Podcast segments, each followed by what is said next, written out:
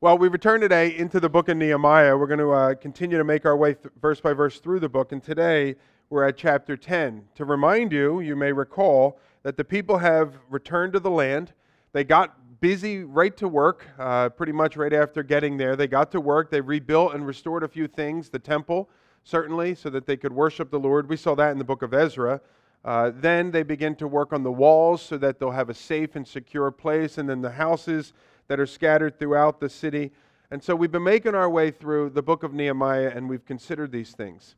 And now that each of those things are in place the temple, the walls, the homes, and so on the people can do that which God desired for his people to do all along, and that is to worship and serve the Lord there in the city, to live in a place that is safe and secure, and to live and walk in peace. And so those are the things that God wanted for his people, and they were, in a sense, doing them over you know this hundred and some years between the book of Nehemiah and the book of Ezra, they were sort of doing them, but not as God intended, not fully as the Lord intended. And, and I made the point before, they were surviving, but they weren't thriving.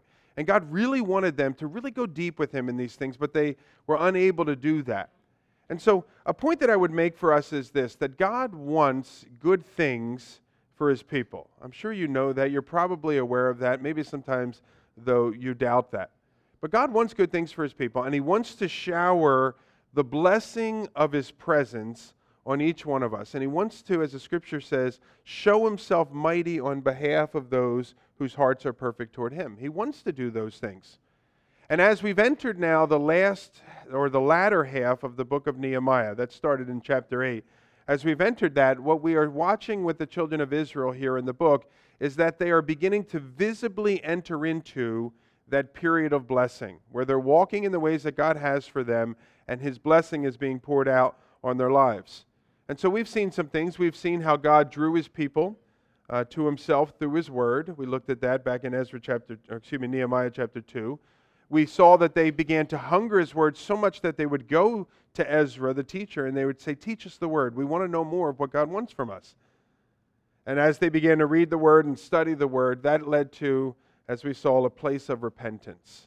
And again, as we looked at it at that time, the people discovered just how good God really is and was in their lives over the, the millennia, if you will. And they also discovered just how far short their ancestors and they themselves have fallen from who God is and the standard of what God wants for their lives. And as we looked, the people began to confess their sin. But this, and again, this wasn't just a, yeah, all right, fine, I did it and it's wrong and I shouldn't have done it. It wasn't one of those, but it was a brokenness and a mourning over their sin. And that, that's what God has to bring into our lives. We can't really create that. We can't stir that up in people. God just has to bring that into our hearts. And I would encourage you pray that God breaks your heart over your sin. And as God breaks their hearts, they begin to mourn and they commit themselves that they're going to forsake their sin. Now, that's the last verse, if you will, of chapter 9. So take a glance there chapter 9 of Nehemiah, verse 38, it says, And because of all these things, remember that long prayer that was prayed there in chapter 9, because of all these things, we make a firm covenant in writing on the sealed documents of the names of those, uh, the priests, the Levites, uh, and the princes. Princes, it says there. And so chapter 9 ended with this commitment, this covenant that they're taking to walk in the ways of the Lord. Chapter 10 is going to be the list of the people that signed that covenant. So if you didn't read it, I understand. It's a list of names there. You might think, I'll skim through it or whatever. But notice uh, how it, well, you're going to notice, I should say, that there's 84 names that are going to be listed on this covenant or this pledge. And these are individuals that are committing themselves and their leaders that are committing their leadership. In my ministry, we're going to do these things, is what they're saying and they're putting their names there. Now, we're not going to read through each of these names, but I do want to point out a couple of things. As I said, there's 84 different people that are listed in the first uh, 27 verses, and they're divided up into four categories, which I want to draw your attention to. The first one is found in verse 1. It says, On the seals are the names of Nehemiah the governor, the son of Hachaliah. So the first group is a group of one, and that is the political leader here, the governor of the city. And so Nehemiah, he writes his name on this covenant. The second group also starts in verse 1 and it moves through verse 8. And so, as you can see there, it says uh, Zedekiah, Seraiah, Azariah, a whole bunch of names, and then it ends in verse 8, and these are the priests. So you have the governor, one group, then you have the priest, a second group. The third group are starting in verse 9, and it says, and the Levites. And so the third group is Joshua and all of the others uh, that are listed there, the Levites. 17 of them are listed in that particular space there. And then finally, starting in verse 14, you have 44 more men that are listed running through verse 27. And they are, some versions say, the heads of the households. Um, the ESV, which I'm reading from, says, and the chiefs of the people. And so 84 leaders signed their name to this document that we are going to forsake our sin and we're going to walk in the ways of the Lord. Now, it's not just limited, though, to the 84 leaders. If you look at verse 28, it says, Now the rest of the people, the priests, the Levites, the gatekeepers, the singers, the temple servants, and all who have separated themselves from the peoples of the lands to the law of God, their wives, their sons, their daughters, all who have knowledge and understanding, join with their brothers, their nobles, and enter into a curse and an oath to walk in God's law that was given by Moses, the servant of God, and to observe and do all the commandments of the Lord, our, of the Lord, our Lord, and his rules and his statutes. So you have 84 people signing it. You got a couple hundred or tens of thousands of people that are there. Obviously, they all can't put their name on this document. So you have sort of the 84 leaders that are putting their names, and the rest, you know, hey, I raise my right hand and I promise I'll keep it as well. And so this whole group of people here, the rest of the people, as it says in verse 28. Now look down to verse 29. In that section I just read, it says, And we enter into a curse and an oath to walk in God's law.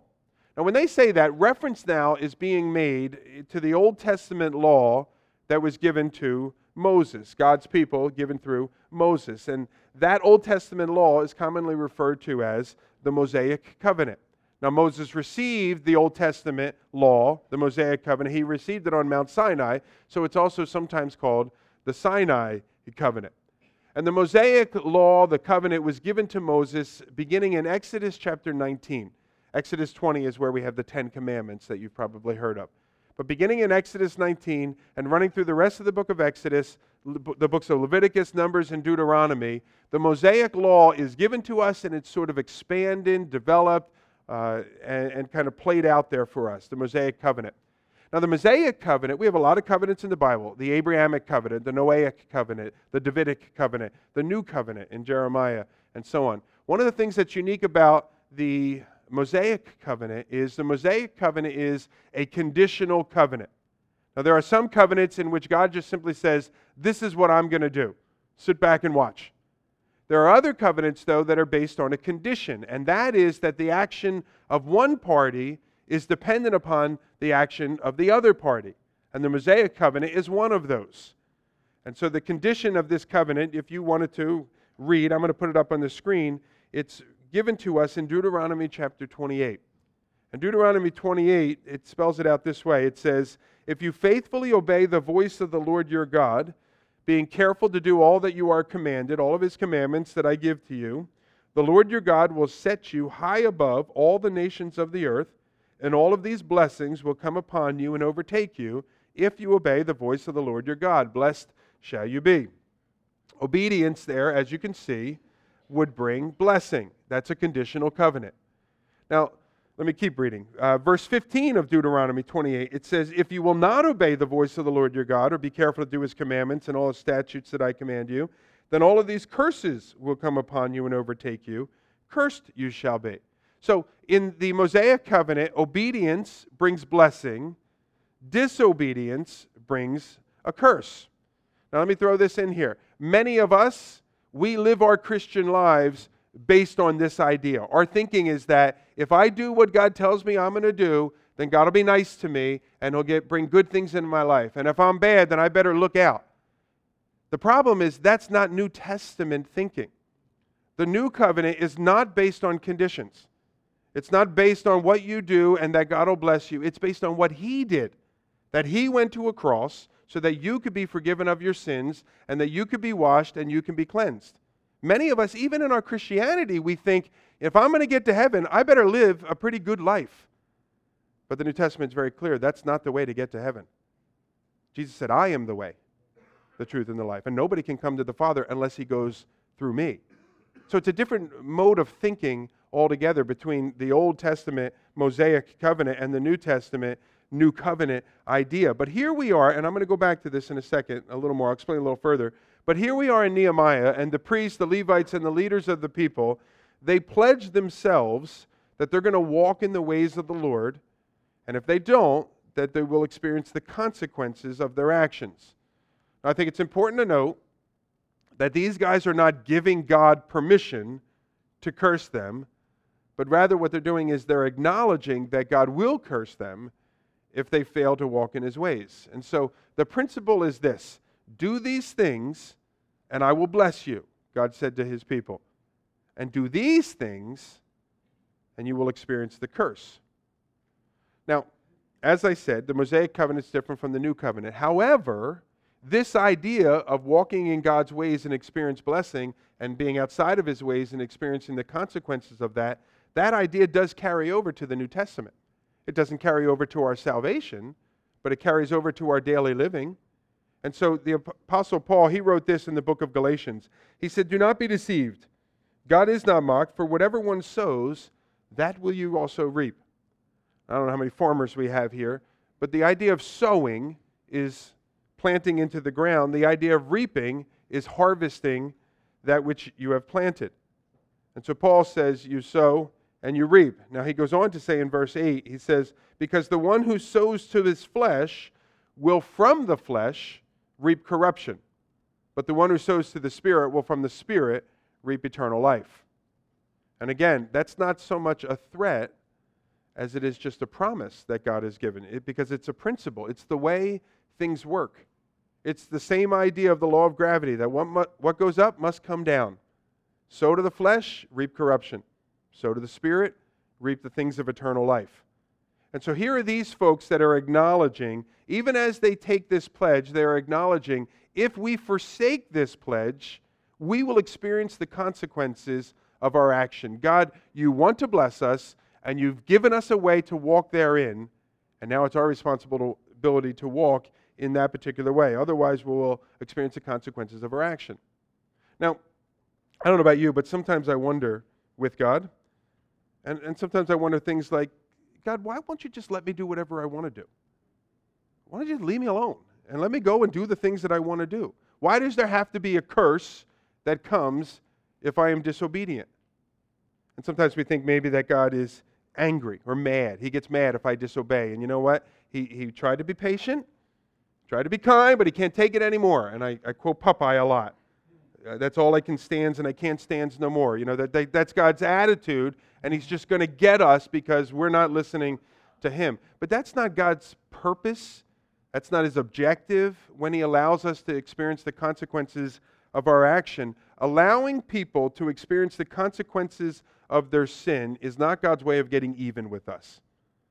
Allowing people to experience the consequences of our sin is not God's way of letting off a little bit of steam because he's frustrated with us. And, and some of us that are parents, we know it happens. We get frustrated and we just want to let our kids have it or whatever. And then everyone's like, hey, don't go in there. Mom's mad or whatever. Or in my case, dad's mad or whatever it may be. That, that's not what God is doing. And as we said before, God allows us to experience the consequences of our sin so that we might turn from our sin. That the difficulty and the unpleasantness and even the pain that we are now experiencing from the fruit of our actions, that all of those are designed by God to bring correction into our lives. And that that correction is designed to bring us to a place of future obedience because when we walk in obedience, what does God do? He pours out his blessing. And that's God's desire. That's what God wants for us. And so he allows us to experience the consequences of our action. So these guys here back in the book of Nehemiah, they're praying, God curse us if we disobey you. I don't pray prayers like that. I don't know about you. That's not the kinds of prayers that I pray. But I do pray prayers that are similar to that. I certainly don't use words like God curse me, but I use words like this You know what, Lord, whatever it takes, I want to follow you. And you know, if that means that I have to stumble a little bit and I got to feel a little bit of pain, and that in that pain I cry out to you and I wonder, Lord, what's going on? And it's through that that I follow you more closely. Well, then, Lord, whatever it takes. if it takes letting go of some things in my life that are hindering me from running hard after you, well, then take them away, Lord, whatever it takes. There's a story in the New Testament, it's in the Gospels. We actually see it in, in the books of Matthew, Mark, and Luke. So, in three of the four Gospels. And it's the story of a rich young man that came to Jesus to inquire of Jesus. And in the story, we learn that not only is the fella young and rich, but he's also a ruler of the people. So here's a guy that pretty much has everything going for him here on the earth. And yet we learn something about the guy based on the way that he comes to Jesus.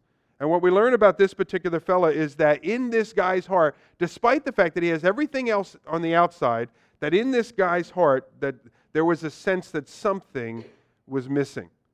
And they didn't know exactly what that something was, but that he sensed that God wanted something more for his life. And so he approaches Jesus.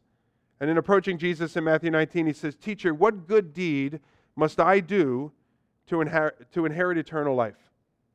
So here's a guy that wants to go deeper with the Lord. Here's a guy that wants all the blessing that God wants to bestow on his life, not just temporal blessings like being rich and, and a ruler of the people and all these things, but also eternal blessings. And it's revealed in his question this is a man that wants to inherit eternal life. And so he comes to Jesus and he said, What do I need to do? Now you can go and you can read the passage. As I said, it's in Matthew chapter 19. And in reading the question, or in the passage, I mean, what you'll discover is Jesus doesn't immediately answer his question. And rather, what Jesus does, Jesus begins to rattle off a number of things that this guy could do. Go ahead and do this, go do this, go do this. I suspect these are the things the guy said, you know what, if I do this, I'll get eternal life. So he did it, and yet there was still something more missing. And then he went on to the next thing, and he said, I'll try this. And still, there was that same hole in his heart. And he said, That's not it either. And he kept trying all these things. And so in the passage, Jesus says, Well, you know, don't murder, don't steal, don't commit adultery. He says, Don't bear false witness, honor your father and your mother, love your neighbor as yourself. And so Jesus just starts throwing all these things out there that the guy has probably tried to do before or has done before. And the man replies, He said, I've done all of those things. Now, some people think that the man has an attitude. Yeah, I've done that too. I've done that. Or whatever. I'm pretty good, right? I'm righteous. Just give me your blessing that I know I'll get into heaven and that everybody else will know I'll get into heaven. But I don't think that's the attitude of this guy's heart. See, and maybe I'm wrong, but I think this guy is coming to the Lord because in his heart he knows there is more. And he's falling short of that and he's wondering why. I've tried everything and still there's something more. He said, I've done all of those things and still nothing. Jesus, I've tried it all, and yet something is still hindering. Show me, Lord, what it is. And then Jesus says this to him. This is from the book of Luke. He says, There's one thing that you still lack. He says, Sell all that you have and distribute to the poor, and then you will have treasure in heaven, and then you can come follow me. There's one thing that you still lack. I don't know why, but that hits me and the reason why that hits me, hit me first service as well. The reason why it hits me is this because I think in our lives that there is a desire, probably in everyone in this room's heart, for more. We sense, you know, there's more, God. I, I know I'm in relationship with you. I know you promised me through your word I'll go to heaven. But I feel like there's more. I feel like there's a greater intimacy that I'm not enjoying. I feel like you're running ahead of me and have to keep stop every now and again and look back for me, and I want to be running right with you. Lord, show me what is hindering me.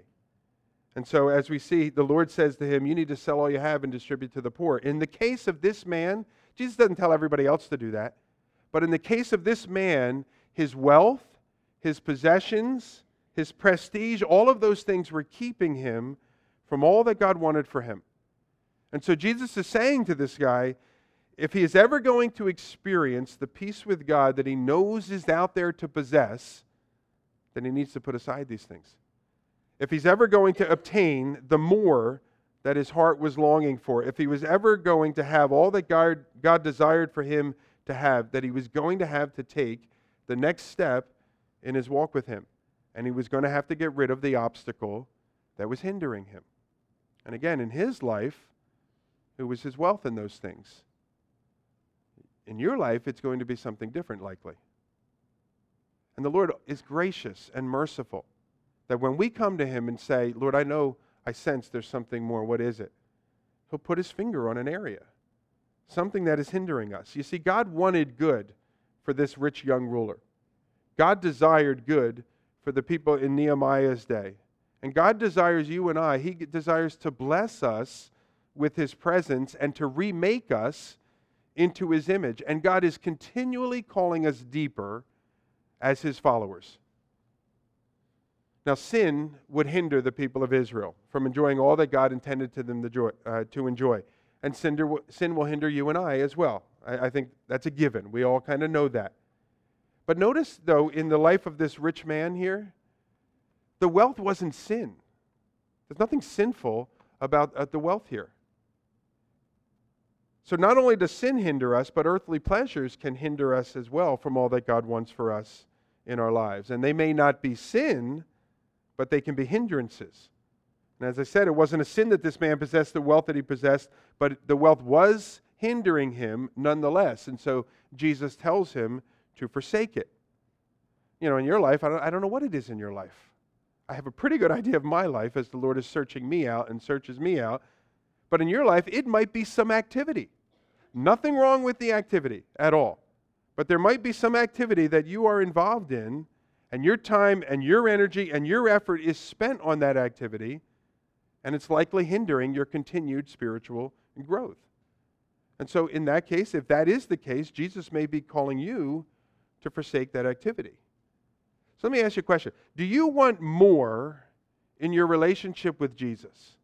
Is there sort of this sense that you can go deeper and experience more of Him in every area of your life? And I think the answer for almost all of us here is you know, I do. I'm not sure I'm ready to go down that path, though, because I'm not sure what He's going to ask me to forsake. But inside of us, there is a desire for it. And the reason why there is that desire for us, those of us that follow him, because the Holy Spirit is drawing us. And he's a little bit up the road, so to speak. And he says, I want you to come up here with me. And so he's asking us to come with him. The answer, if you do want more and so on and so forth, the answer is you need to invite him into your life in a further way. You need to say, All right, Lord, whatever it takes, reveal those things that are hindering me. Now, that's not an easy prayer to pray, especially if you're going to pray that prayer with sincerity. But it's even more difficult to do when the Lord says, You want to go deeper? Here's the area. It's more difficult when He puts His finger on a particular area. And believe me, the Lord's not going to put His finger on an area like Brussels sprouts. And He said, Look, I want you to come with deeper with me, but you have to forsake Brussels sprouts. The Lord's going to put His hand on that which is, if you will, most precious to us.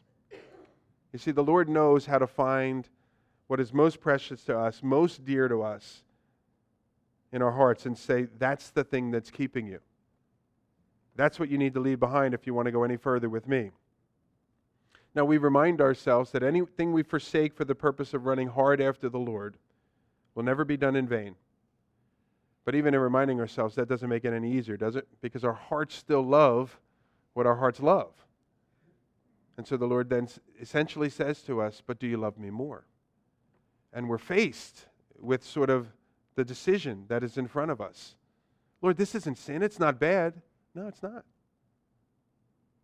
But it's hindering you. And I want you to go further. The question is do we love him more? Now, back in our story of the rich young ruler, one of the things that we discover is that after Jesus said to him, Sell all that you have and give to the poor, it says that the man went away very sad. Matthew says, When the young man heard this, he went away sorrowful, for he had great possessions. Now, we read that, we hear that, and some of us we might think, what a loser this guy is. He would come to Jesus. Jesus, he would say, What do I need to do? Jesus would tell him, and the man says, Well, I don't want to do that. I don't like that. You know, or, and we look at him and we say, This guy's such a loser. But I would suggest, and maybe I'm wrong, but I would suggest that his going away sad there is the exact response that the Lord would want for him to have. Now, he could have jumped up, he could have run forward and said, No problem, I'll do whatever needs to be done. You know, run up forward for the altar call or something like that, saying, First thing in the morning, I'll sell everything I have and I'll come follow you, it'll be awesome. And that would be kind of fun to see, to be neat there, and it would give us evidence for why we should make people come forward and run forward and decide right now or whatever. But many times, those kinds of reactions are knee jerk reactions. You know, you bop the knee, the, the, the foot kicks out, and then it goes right back to where it was the day before. They're sort of knee jerk reactions. And so the fact that this guy is going away sad is not necessarily a bad thing or a negative thing at all. In another place, Jesus would tell his disciples that they needed to count the cost for what it meant to follow him. And so he gives an extreme example. He says, If anyone comes to me and does not hate his own father and mother and wife and children and brothers and sisters, yes, even his own life, he cannot be my disciple. He, it goes on, he says, Whoever does not bear his own cross and come after me cannot be my disciple. Now we read that and we, we think, why would Jesus ever tell us to hate our moms and dads and brothers and sisters? That doesn't sound like Jesus. Doesn't he tell us to love people and so on? The whole point of that particular passage there is you need to love the Lord. I need to love the Lord to such an extent that my relationship with other people comes so far down the list that it appears as if I hate those others. But that I am so in love with him and I'm willing to go wherever he would have me to go. He also says you need to hate your own life. And he says, Whoever does not bear his own cross and come after me cannot be my disciple. It's not a cross around the neck as an adornment. This is a cross that you put on your back and you drag to a hill that you're going to climb up on to kill yourself or to be killed on. And so Jesus is saying, anyone that wants to come after me has to be willing to give their life to do so. Jesus is saying, You want to come after me? You want to follow me? Well, that's great. I, I kind of have like a, a tone. I don't know if Jesus had a tone, all right? But he says, That's great. In a sense, he says, The more the merrier, but you need to know this to follow me is going to cost you your life. So before you make any decisions, take some time and think about it. And I'll be over here whenever you're ready. It's as if he's saying to him, Look, we'd be happy to have you, but you need to understand this that to follow me is to do so on my terms, not on your own terms. You're more than welcome to do so, but just make sure you take that into account before you sign up to join the club. That's what it means to be a follower of Christ. And you know, I, I have to tell you, I respect this guy for going away sorrowful because it demonstrates that he's doing exactly what Jesus told all of us to do, and that is count the cost for what it means to be a follower of Christ.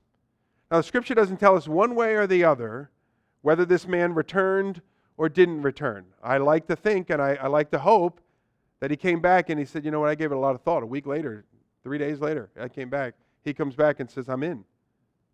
And maybe he did return. And maybe he came back as one that was more committed than ever to run hard after the Lord and follow the Lord wherever he would go. But that's what the Lord requires of each of us. And I, again, I'm sorry if when you came to faith, nobody like spelled that out to you. Because a lot of Christianity these days is essentially you want to be happy, you want to have a nice home, you want to be glad, you want your best buddy God in the sky to be alongside you every step of the way, then become a Christian. Well, who wouldn't want that? We all want that. But when I go through the difficulties and the struggles and the challenges, and I wonder, God, where are you? He says, I'm still here. You still want to come? You see, we got to count the cost. And so I ask you the same question I asked myself Am I counting the cost of what it takes to go deeper with Christ?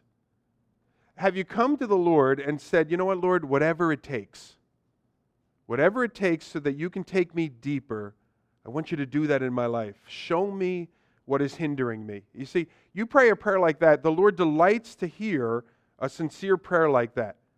And what we also know about the Lord is He's very faithful to put His finger on an area. I, have shared with you in my life, God has graciously, pretty much year by year, period by period, put his hand on an area. I'm glad he didn't say, oh my gosh, there's 5,000 areas. You got to get cleaned up, buddy. But just very graciously, he said, here's the area that we're going to work on. When I first came to know the Lord, I had a foul mouth. And the Lord said, yeah, we're going to work on that. And so he put his area, his finger on that area. And I, and then I, if you know the curse words would come out because you know they're, they're sort of ingrained, they're, they're habitual or whatever, they would come out, and you would have thought I killed somebody in my heart because I had known, I knew how far that was from the Lord and that it was hindering my presence with Him. And so He put His finger on it very heavily, put His hand very heavily on that particular area there. And God began to do a delivering work. And I began to desire more to be in right relationship with Him than to be able to say whatever I wanted to say whenever I wanted to say it. And when we got victory in that particular area, I got victory in that area, the Lord said, That's awesome. Tomorrow morning we start on area two. And then we began to work on that. And I've been walking with him now. What year are we in? 20, 20, what year is this? 2015? You know, so 20, a bunch of years or so. Um, I don't have my calculator. And he continue, he's still doing it. Even to this day, he's still doing it. And he's putting his finger on areas of our lives. And you know, that's challenging. I read something on Facebook this morning from a guy, and it said something like this. He said, Nobody ever told me that the Christian walk would be a 70 year grind. I don't know if that's encouraging words for you, but it's reality. You see, it's day in and day out seeking the Lord and responding as He leads until we enter into the kingdom of God. And that's okay. That's the growth process that God wants to do in our lives. And so God's growing me, and I'm sure He's growing you as well. It's challenging, but that's the path to blessing, as our sermon is entitled today. And so, as we continue in our passage, look at verse 30. The passage continues. It says, We will not give our daughters to the peoples of the land or take theirs for our sons. And if the peoples of the land bring in goods on, or any grain on the Sabbath day to sell, we will not buy from them on the Sabbath or on, the, on a holy day. And we will forego the crops of the seventh year and the exaction of every debt. Now, beginning in verse 30, what they're going to do is they're going to pledge to four specific areas of the Mosaic covenant. So remember, they agreed that they were going to obey the Mosaic covenant. Now, there's hundreds of areas in the Mosaic covenant. I think it's 606. But there's hundreds of different things here. They're putting down four in particular. Now, this isn't that they're saying we'll follow these four and not the rest. They're going to follow all of them, or at least try to follow all of them. But it seems that these are four areas where they perennially stumbled in and fell in. And so now they're coming publicly, the thousands of them that are gathered, and publicly are saying, We as a people are going to obey the commands of God and do these things. The first one is it's a pledge not to intermarry with the foreign nations. And as we've said before, that again and again in the history of the Jewish people, they had this tendency to intermarry with the, the foreign women and, and vice versa um, that are in the nations that are surrounding them. And as we pointed out before, the Bible's not so much against two people of different nations or tribes or races that are marrying one another. What it's against is two people of two different religions doing so, because you're going in different directions. And so here in these foreign nations, they're worshiping and serving all of these foreign gods. And now the nice little Jewish boy joins the family. And before you know it, he's worshiping and serving all of these foreign gods. So the Lord had said years ago, thousands of years earlier, don't do it. And initially they said, we won't. And then they do. And they experience the consequences. And then they said, we'll never do that again. And then they do. And so on and so forth. And so now these people are saying, they're pledging, we're not going to do that. We pledge as parents, back in the day, in this day where the parents pretty much arranged the marriages, that we will not give our sons and our daughters to foreign women. Today, a similar pledge would be the man or the woman that is preparing to marry, saying, you know what, I'm going to honor the Lord in this. And I'm going to seek a person, not just a guy that has a card, yes, I'm a Christian. When I was 11, we did this thing, but I don't think about God at all anymore, or whatever. But I'm in. I have insurance. I'm getting into heaven. But a guy that is running after Jesus in the same way that you're running after the Lord. And so the pledge, the first one there. Now, secondly and thirdly, in verse 31, you'll notice it says that they will keep the Sabbath day and they will also keep the seventh year. Specifically, if the peoples of the land bring in goods or any grain on the Sabbath day to sell, we will not participate, it says. And it goes on, and we will forego the crops of the seventh year and the exaction of, the seventh, of every debt. Now, the law of the Sabbath day commanded that no work be done on the seventh day of the week. We see it in Exodus 20, we see it in Deuteronomy 5, and as you can see on the screen, we also see it in the book of Leviticus. And there in Leviticus it says, Six days shall work be done, but on the seventh day is a Sabbath of solemn rest, a holy convocation. And you shall do no work. It's a Sabbath to the Lord in all of your dwelling places. And so they pledge, number two here is they pledge to keep the Sabbath day. They also pledge to keep the Sabbath year. Now, the Sabbath year is written about in Leviticus chapter 25 and also in Exodus chapter 23, which we have on the screen. It says, for six years you shall sow your land and gather in its yield, but on the seventh year you shall let it rest and lie fallow. And so on the seventh year, no planting out in the fields. Well, what are we going to eat? Where are we going to get food? Well, the Lord's going to provide. Surely the fields, they'll grow some things from the years, uh, the previous year's planting, the seeds that kind of didn't make it then, but they make it now. But the Lord says, I want you to leave the ground completely fallow. Imagine if you went into your boss after six years of working for him and said something to the effect of, Hey, just want to remind you, I'm not going to be here next year because I'm taking a year off, you know, or whatever, to seek the Lord. He would think you're crazy here. But this is what the Lord instructed them, and the people thought God was crazy. And so they kept it sometimes, but then they're like, This is nuts. We're not keeping this anymore. This is nuts. And so they stopped and they violated, but now they're committing to do it. Now, the fourth commitment is this it's found, it starts in verse 32, and it says this We also take on ourselves an obligation to give yearly a third part of a shekel for the service of the house of our God, for the showbread, the regular grain offering, the regular burnt offering, the Sabbaths, the new moons, the appointed feasts, the holy things, and the sin offerings to make atonement for Israel and for all the work of the house of God. It continues in verse 34. It says, We, the priests, the Levites, the people, we have likewise cast lots for the wood offering to bring it into the house of our God according to our fathers' houses, at times appointed year by year to burn on the altar of the Lord our God, as it is written in the law. We obligate ourselves to bring the first fruits of every ground and the first fruits of all fruit of every tree year by year to the house of the Lord. Also, to bring to the house of the Lord our God, to the priests who minister in the house of our God, the firstborn of our sons and our cattle, as it is written in the law, and the firstborn of our herds and our flocks, and to bring the first of our dough and our contributions, the fruit of every tree, the wine and the oil to the priests, to the chambers of the house of our God, and to bring to the Levites the tithes from our ground, for it is the Levites who collect the tithes in all of our towns where we labor. So the fourth one, it's a little bit longer, but the fourth pledge is the people commit to paying the tithe or to make the necessary offerings to support the work of the Lord. Now, if you go back and you look at the second, third, and fourth pledge, each one of those pledges of this covenant requires that these people live a life of faith. Because it takes faith to give God the first fruits. Because how do you know if there's a second fruit or a third fruit? You don't. You give him the first one, and you do so in faith. You give the Lord his portion, trusting he'll keep his word to provide for you your next portion. It takes faith to let the land lie fallow every seventh year. It takes faith to give up the opportunity to make even greater profit by working seven days instead of just working six. You see, all of these things that they're listing here before us, these things take faith. It takes faith to walk in obedience to the commands of God, and it takes faith that is daily. It means essentially saying this it says, All right, Lord, I'm going to trust you in this. But sadly, too often, and the reason why I know what we say is because it's what I say in my own heart. Sadly, too often, we say something to the effect of, But God, that doesn't make sense. And because I don't understand it, I'm not going to do it until it does make sense. So, Lord, the ball's in your court. You got to explain it to me. Or sometimes we even say something like this You know what, God? It's not that I don't understand, you don't understand. You don't understand that things don't work this way anymore. Things are different now. And we sort of begin to instruct the Lord. You know, I'm reminded in this of the book of Malachi. And Malachi, the prophet speaking, he says this, the Lord speaking through him.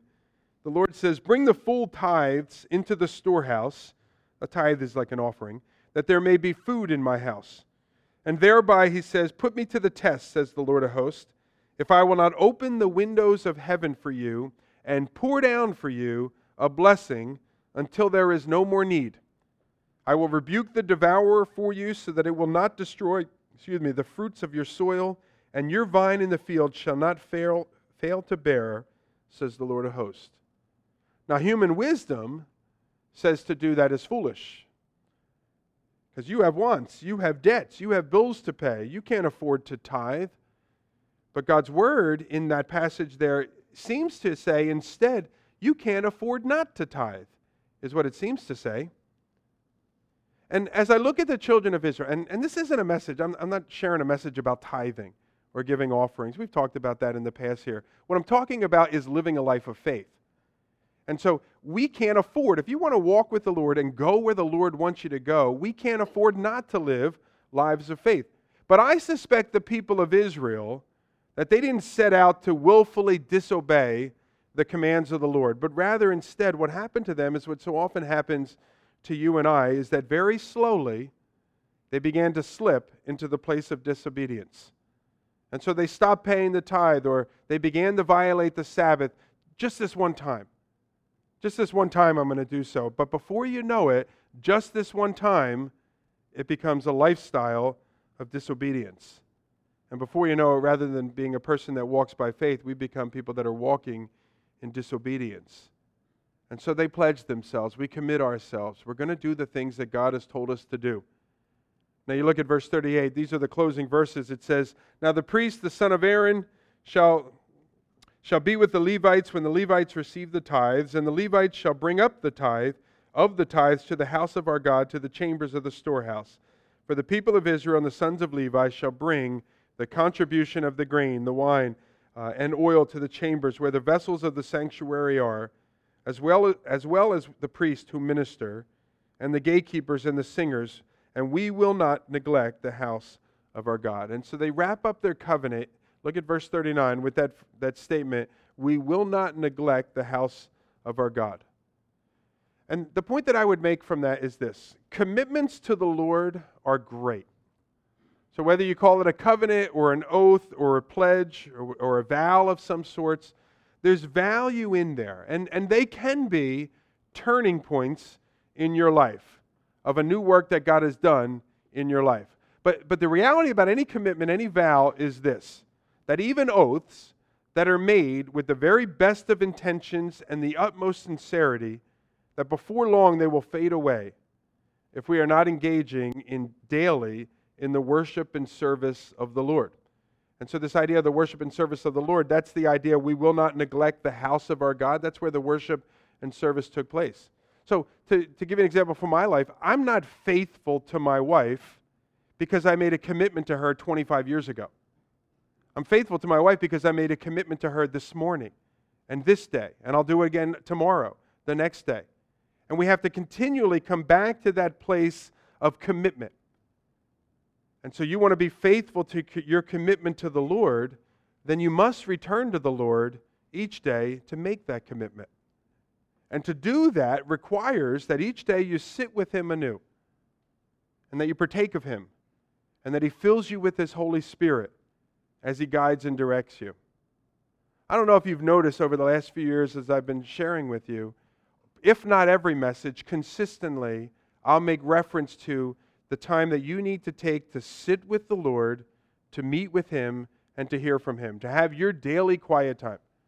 And some of you are thinking, you know, I do that. And thank God I do, because that's, my, that's what sustains me to walk with Him. Some of us are thinking, you know, I keep saying it, but I really should do that. And some of us are thinking, I ain't doing that. Time for that. I'll just wait for Sunday. I'm not just making things up here, friends. Jesus said, Man shall not live by bread alone, but by every word which proceeds from the mouth of God.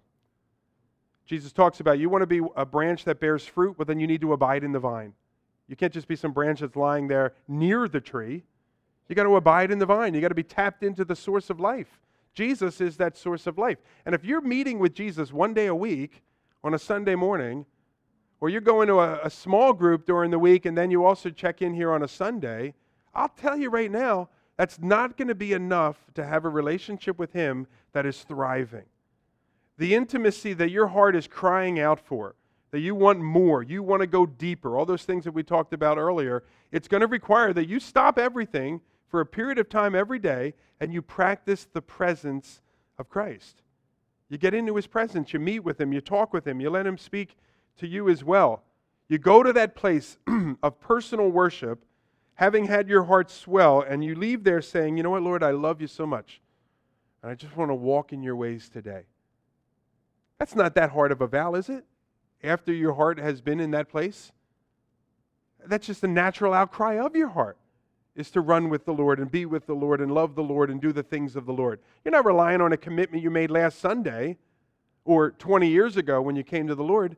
You're relying on a commitment that you made 10 minutes ago. You're walking in his ways because you love him. And that's how any of us will be able to keep our commitments to follow the Lord and to walk in his ways. And that's what the Lord desires for us. So, as we look at this chapter in Nehemiah chapter 10, here are a people that are committing themselves to the Lord. That's what we need to be doing on a daily basis. Would you agree with that? All right, so let's pray together. Now, as we pray, and before I pray, what I want to do is I just want to take a moment of silence here for us so that each of us can just take a moment to let the Lord speak to our hearts. And, and you know what? Maybe the Lord already has been. He probably has.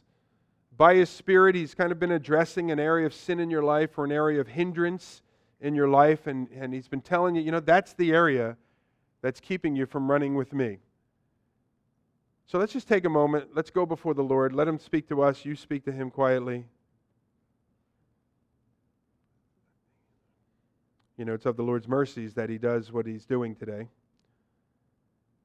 It's of His mercies that He doesn't leave us alone to kind of go in our own directions and do our own things, but that He keeps putting His hand on an area of our hearts.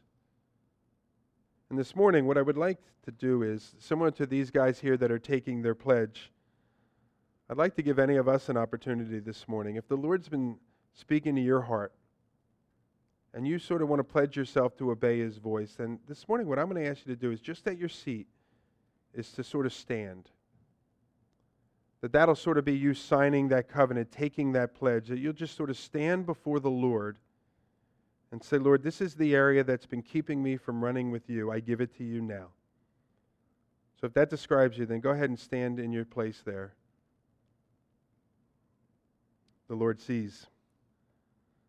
And be encouraged that He sees your heart and the attitude of your heart. Now, some of you say, you know what?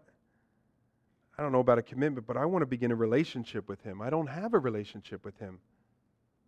Well, you can do that as well. So if you would like to stand now to begin a relationship with Christ, to recognize that He paid the price for your sin, and because of that, you're forgiven. And you can walk with Him wherever He will lead. You can start a relationship with Him. Then, before we move on quickly, you stand as well. Now, to each of us that are standing,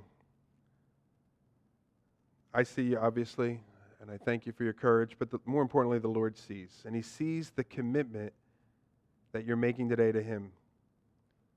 And I want to pray for you. Father, I pray for these folks that are standing. I pray for those that aren't and yet are thinking about some things, Lord, wrestling with some things, wondering.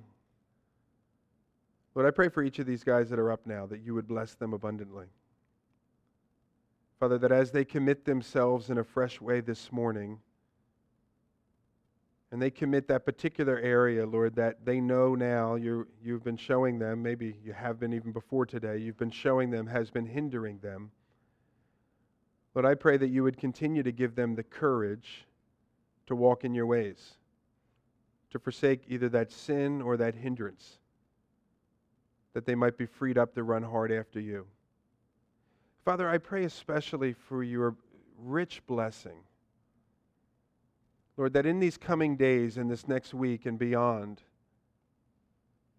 that they'll experience you in a fresh way and maybe in a new way, Lord, that they will be going deeper with you than they've ever gone in their walk with you, that you would be more real and more alive to them, that they would be in a sweeter fellowship and a sweeter communion with you than they've ever enjoyed before. Lord, that you would flood their heart with your presence. And Lord, that you would overflow their hearts with that rich, abundant life that you promise us in your word. Father, I pray that there will be those that are around them, people they work with, family members, that will see the work that you're doing, that will look at them and say, What happened? Something's different about you. I can see it in your face. And Lord, that that would give them the opportunity to point people to their good, loving Savior.